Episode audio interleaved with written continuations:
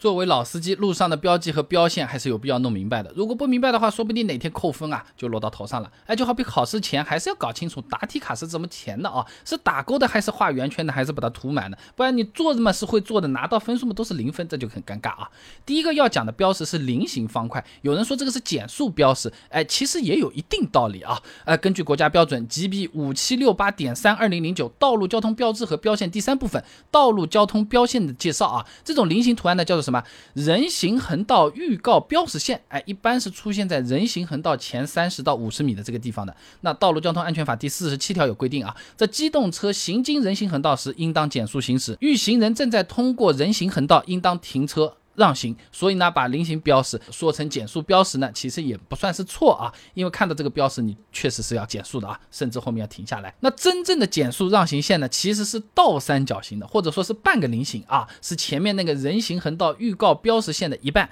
哎，表示车辆在此路口呢，应减速让干道车辆先行，哎，也有可能呢设置在路口人行横道前，提醒我们司机注意避让行人啊。那么除了减速让行线，有路口还有锯齿状的这个标线车道。这个标线呢，根据刚才提到的国家标准第三部分介绍啊，叫做可变导向车道标线。哎，这种车道上方呢，一般都是有电子指示牌的，它会根据什么高峰啊、低谷期的流量差异啊，来调整这个车道的导向的。有时候早上过来是可以左转的，左转车道；中午来看变成直行车道了；晚上一看是左转加直行都能走了。具体什么车道，你要看上面的那个标识，一般都是能调的，电子的啊。那如果一不小心没看到，那按照机动车驾驶证申领和使用规定，两分。扣掉外加罚款。我个人的办法呢，就是如果实在没注意到，我就避开锯齿车道，不开就不会开错啊。那么高速高架等道路匝道口的这个鱼尾纹路啊，哎，也是呃经常能看得到的路面标识啊。不少朋友啊找不到路，犹豫要不要在这个路口下的时候，经常会把车子停在这里，或者用手机什么搜索一下，打个电话问问，甚至还有停车方便的啊。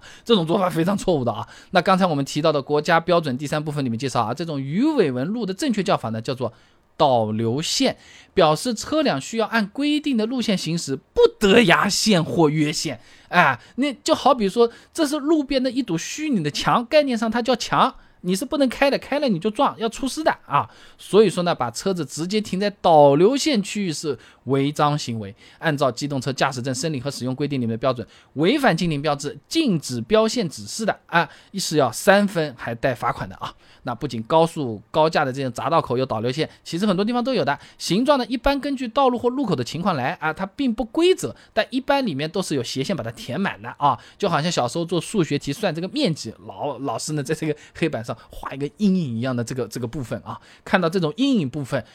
不要压线，更不能把这个车子直接停在上面啊。那么高速上面还有一种比较常见的标记呢，是车道两侧的这个斜方块标记，一般呢是沿着两侧的白色车道线布置的。那根据国家标准介绍啊，这种标记叫做车行道纵向减速标线，一般呢都是出现在什么长弯道、长下坡、隧道口等等这种地方的啊。重庆交通大学段萌萌论文分享给你，基于驾驶员视觉生理特征的减速标线设计研究上面，他有说过啊，那基于交通工程学和心理学原理，在驾驶员进入弯道之后，看到这种标识啊，会觉得前方的车道越来越窄了，从而提醒他们来减速，达到这个效果啊。那么除了用标线提醒我们驾驶员减速呢，有时候路面还会设置减速丘，哎，山丘的丘。那一般遇到减速丘之前呢，也会标记提醒的，一般呢是一条一条慢慢。变长的横向实线，哎，有点像是手机上显示的这个信号强度的这个标记一样的啊。那大型减速丘除了这些前置标线之外，